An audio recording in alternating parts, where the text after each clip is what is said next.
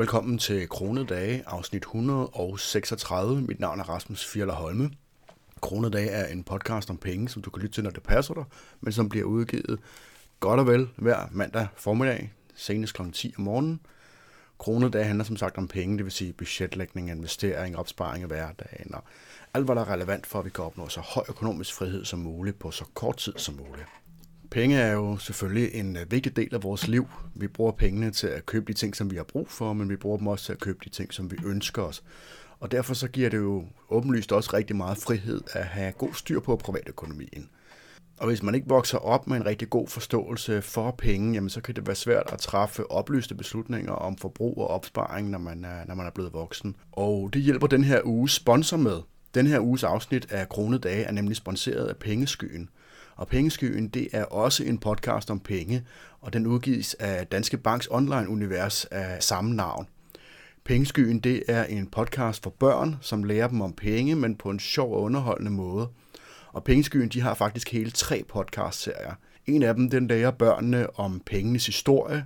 En anden, som bliver kaldt den store pengedyst, det er en, øh, en quiz, hvor man sammen, dem der lytter sammen, kan konkurrere om, hvem der ved mest om penge. Og så er der Moneypedia, som er deres tredje podcast-serie. Og, øh, og her der besvarer de spørgsmål fra børn om alt muligt, der har med penge at gøre. Og det er for eksempel sådan noget som, øh, hvad koster en rutsjebane, eller hvor mange penge har verdens rigeste person, og hvad koster en rumraket, og altså nogle sjove spørgsmål, som kommer fra børn.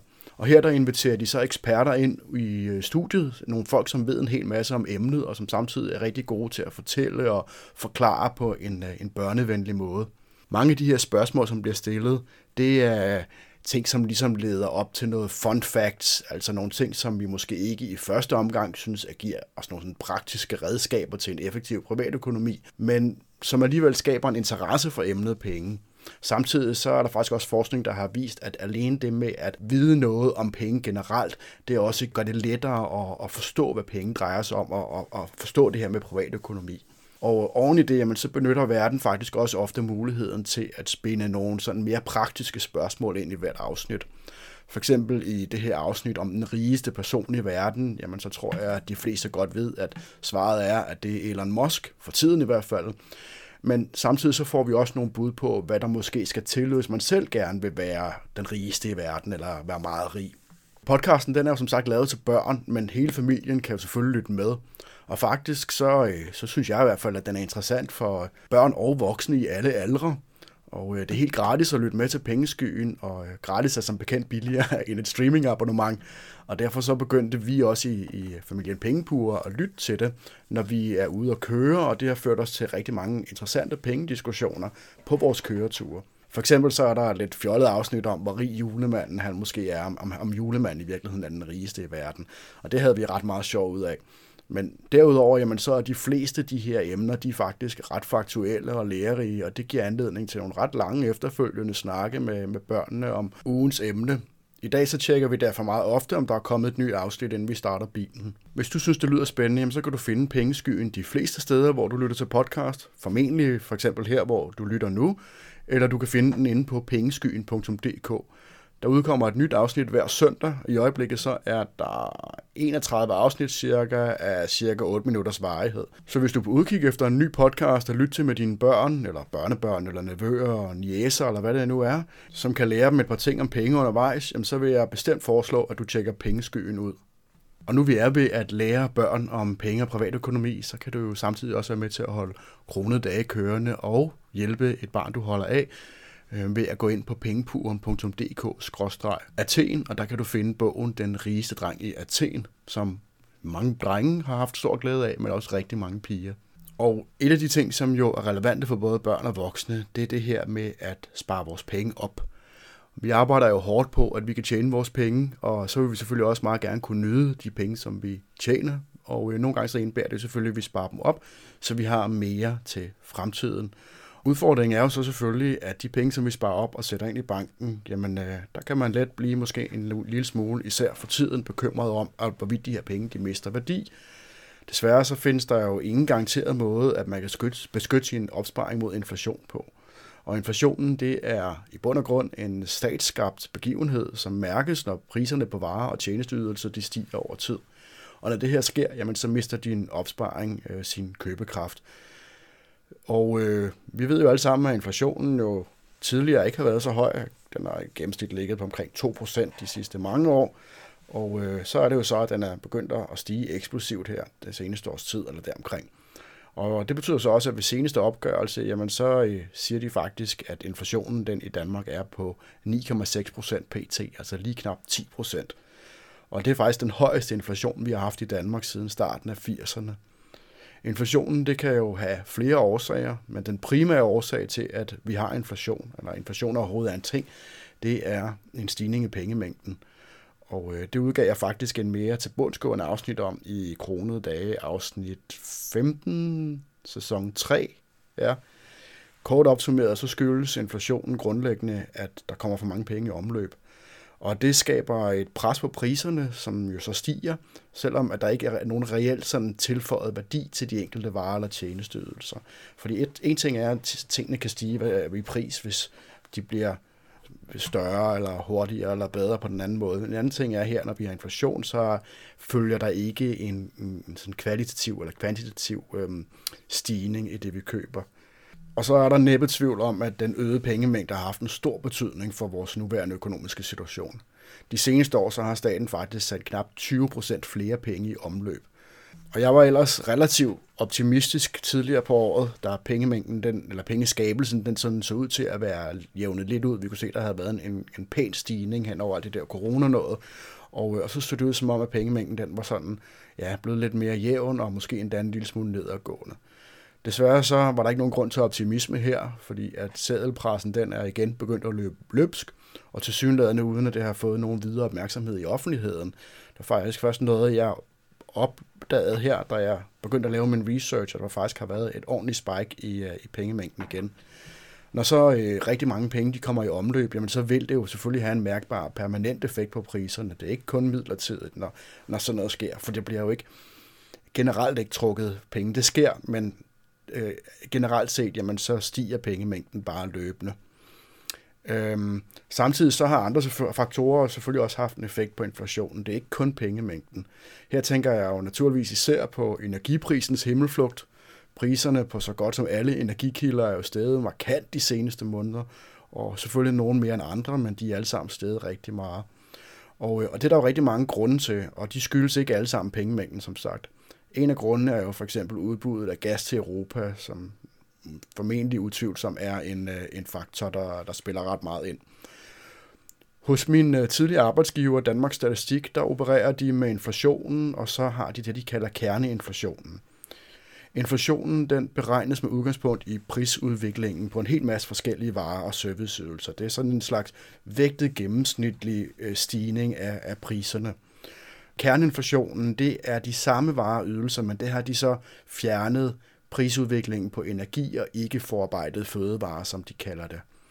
Og kerneinflationen, den er på 6,3 procent, og det vil sige, at den er faktisk også ganske høj, selvom at vi ikke tager højde for de her store prisstigninger, vi har haft på energi.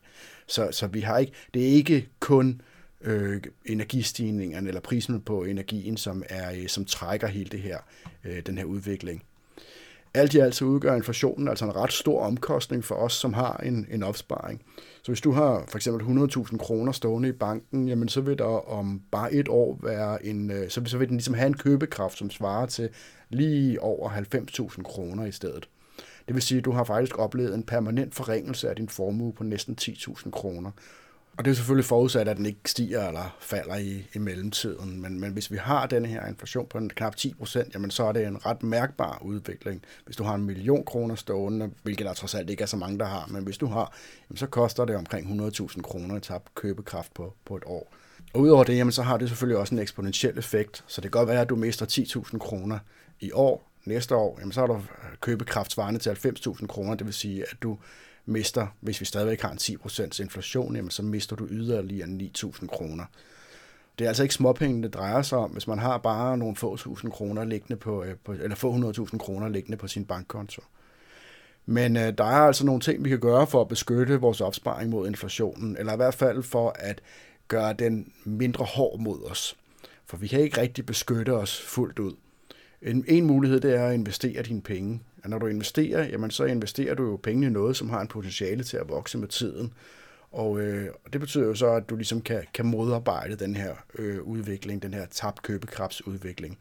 Og det kan jo selvfølgelig være en risikabel opgave, men hvis det gøres korrekt, jamen så kan det hjælpe dig med at holde trit med inflationen, og måske endda også slå den lidt. Sidste gang vi havde høj inflation, jamen så kunne man jo sætte sine penge i højrentekonti, og øh, det vil afhjælpe en hel del af inflationens skadesvirkning. Måske hjalp det ikke det hele. Jeg er faktisk ikke helt sikker på, hvor meget man kunne få på sin høje rentekonto dengang. Men altså, i hvert fald noget, som var betydeligt højere end det, vi ser i dag. Så det var en ret sikker måde at opretholde en stor del af sin købekraft. Man satte pengene i banken, og øh, så kunne man være ret sikker på, at de stadigvæk stod der om et eller to år, plus man jo så havde fået tilskrevet nogle renter. Men i dag der er renterne jo så lave, at vi jo nærmest er til grin, hvis vi går ned i banken og sætter vores penge ind der. Man kan måske være heldig, at man kan finde 1% i rente på sit indstående, men så skal man så også binde pengene i flere år. Og 1% det forslår som skrædder i helvede, hvis vi har en inflation, der hedder 10%. Ikke? Så øh, sæt vores penge i banken, som jo er den sikreste løsning, det er mere eller mindre udelukket, hvis vi gerne vil, vil, vil beholde en del af vores købekraft. Så en anden mulighed, det er som sagt at investere din opsparing i noget, som har potentiale til at vokse med tiden. Og en måde at gøre det, en af de populære måder, det er at øh, investere dine penge i en indeksfond. De her ETF'er eller investeringsforeninger, de giver dig mulighed for, at du kan lade din formue vokse med en sats, som ligesom er bundet eller følger markedsresultatet eller øh, aktiemarkedets udvikling på en, sådan en større del af aktiemarkedet. Det kunne for eksempel være Standard Poor 500, altså de 500 største amerikanske selskaber. Det kan også være de 2.000 største selskaber i verden, eller alle mulige andre forskellige aktiemarkeder. Med sådan en indekseret investering, jamen, så vil din formue stige, når aktiemarkedet stiger, eller hvis aktiemarkedet stiger, skal man nok sige, og så vil det falde, når aktiemarkedet også falder. Det vil sige, at investering i aktier, det kan jo give en vis beskyttelse, men det øger så samtidig også risikoen, samtidig med, at det tvinger dig til at se mere langsigtet på tingene. Og det er jo ikke altid, man har lyst til at gøre det, når det er en kontantersparing, man har liggende. I en periode, som vi ser nu for eksempel, hvor der både er inflation og recession, jamen så er der jo en betydelig risiko for, at aktierne de rent faktisk falder nu, eller på kort sigt. Og så kan det godt være, at de måske stiger igen i fremtiden, men det kan jo potentielt tage rigtig mange år. Og netop det her med, at hvis din opsparing den er beregnet til at skulle dække nogle af dine udgifter, eller en opsparing til, at du skal have en bolig inden for en overskuelig fremtid, eller hvad det nu kan være, jamen øh, så kan det jo være en risiko, som du ikke har råd til at tage, at aktiemarkedet lige pludselig øh, daler, øh, potentielt bare midlertidigt. Og en ting, som rigtig mange måske ikke tænker over, når de forsøger at slå inflationen med deres investeringer, det er jo også, at du betaler skat af et eventuelt afkast. Også selvom at det her afkast det helt eller delvist er blevet opslugt, om man så må sige, af inflationen. Det vil sige, at hvis du for eksempel investerer 100.000 kroner, og du så har et afkast efter et år på 10 procent, det vil sige, at du har tjent 10.000 kroner, jamen så skal du betale mindst 2700 kroner i skat, altså den laveste sats. Og hvis inflationen så samtidig har været 10 procent, jamen så har den jo et din, din, øh, dit afkast op. Du har tjent 10 procent, men inflationen har også været 10 procent. Og så ender du faktisk med en tabt købekraft på de her 2700, minimum 2700, som du betaler skat. Og det er jo selvfølgelig stadigvæk en lavere, en, en lavere, øh, en lavere slag mod din købekraft, end hvis du slet ikke havde investeret pengene og haft den stående i banken til 0% eller 1% i rente. Men samtidig så løb du selvfølgelig også en betydelig risiko. Så du har faktisk i det her tilfælde løbet en ret stor risiko, samtidig med, at du ikke har fået Øh, du har i hvert fald ikke fået noget netto plus på din konto. En anden mulighed, det er at øh, købe fast ejendom, og det kan også godt være en rigtig god idé. Ejerlejligheder, sommerhuse og bare grunde i det hele taget, jamen de stiger jo generelt i værdi over, over tid, og de fleste steder i landet i hvert fald. Og så kan de potentielt generere en øh, løbende indtægt, hvis du for eksempel lejer dem ud. Udfordringen ved at købe fast ejendom, det er dog dels, at rigtig mange af os ikke har kapitalen til at investere i fast ejendom. Man kan låne pengene, hvilket potentielt kan være en fordel, hvis inflationen ligesom kan være med til at hjælpe med at lette den her afvikling af gælden. Men det er ikke helt så meget en no-brainer, som man måske hører. Dels så er renten jo allerede ved at tilpasse sig de her stigende priser, og derfor så er gevinsten ikke så stor, som hvis du for eksempel havde taget et lån for et år siden. Desuden så betyder inflationen ikke, at øh, restgælden som sådan bliver mindre. Altså nominelt, jamen så er det skyldige beløb selvfølgelig det samme. Så det er altså, hvad skal vi kalde det, værdien af din restgæld, der falder. Altså at beløbet, som du låner i dag, øh, har en lavere købekraft i morgen. Det betyder jo også, at før at inflationen skal have en positiv effekt på din gæld, jamen så indebærer det jo også, eller din forudsætning, at du kan få en øget indtægt, som er en direkte konsekvens af inflationen.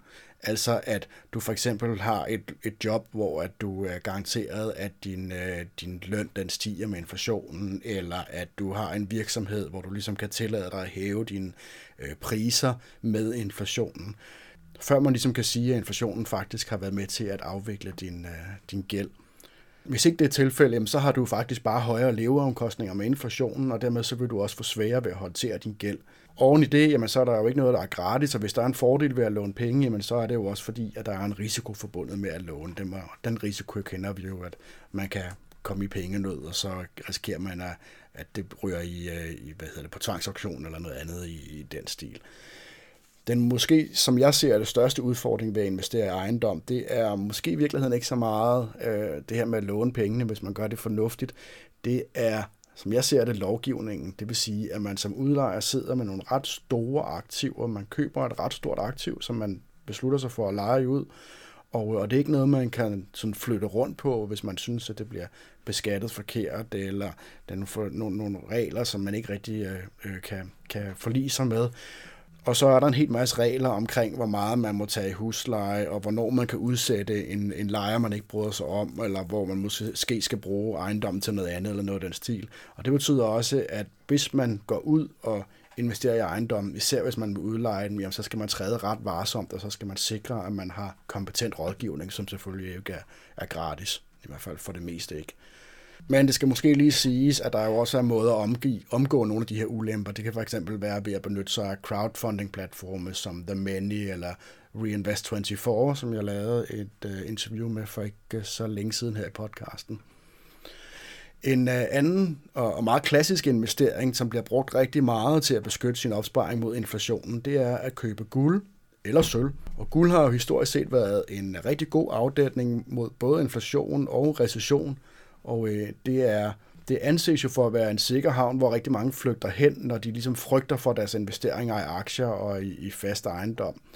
Og det betyder jo også, at guld ikke er underlagt de samme faktorer, som kan få andre investeringer, som for eksempel aktier og ejendom til at miste værdi. Og det betyder også, at når inflationen stiger, jamen så stiger prisen på guld typisk også. Det vil sige, at guld kan være en effektiv beskyttelse mod inflation.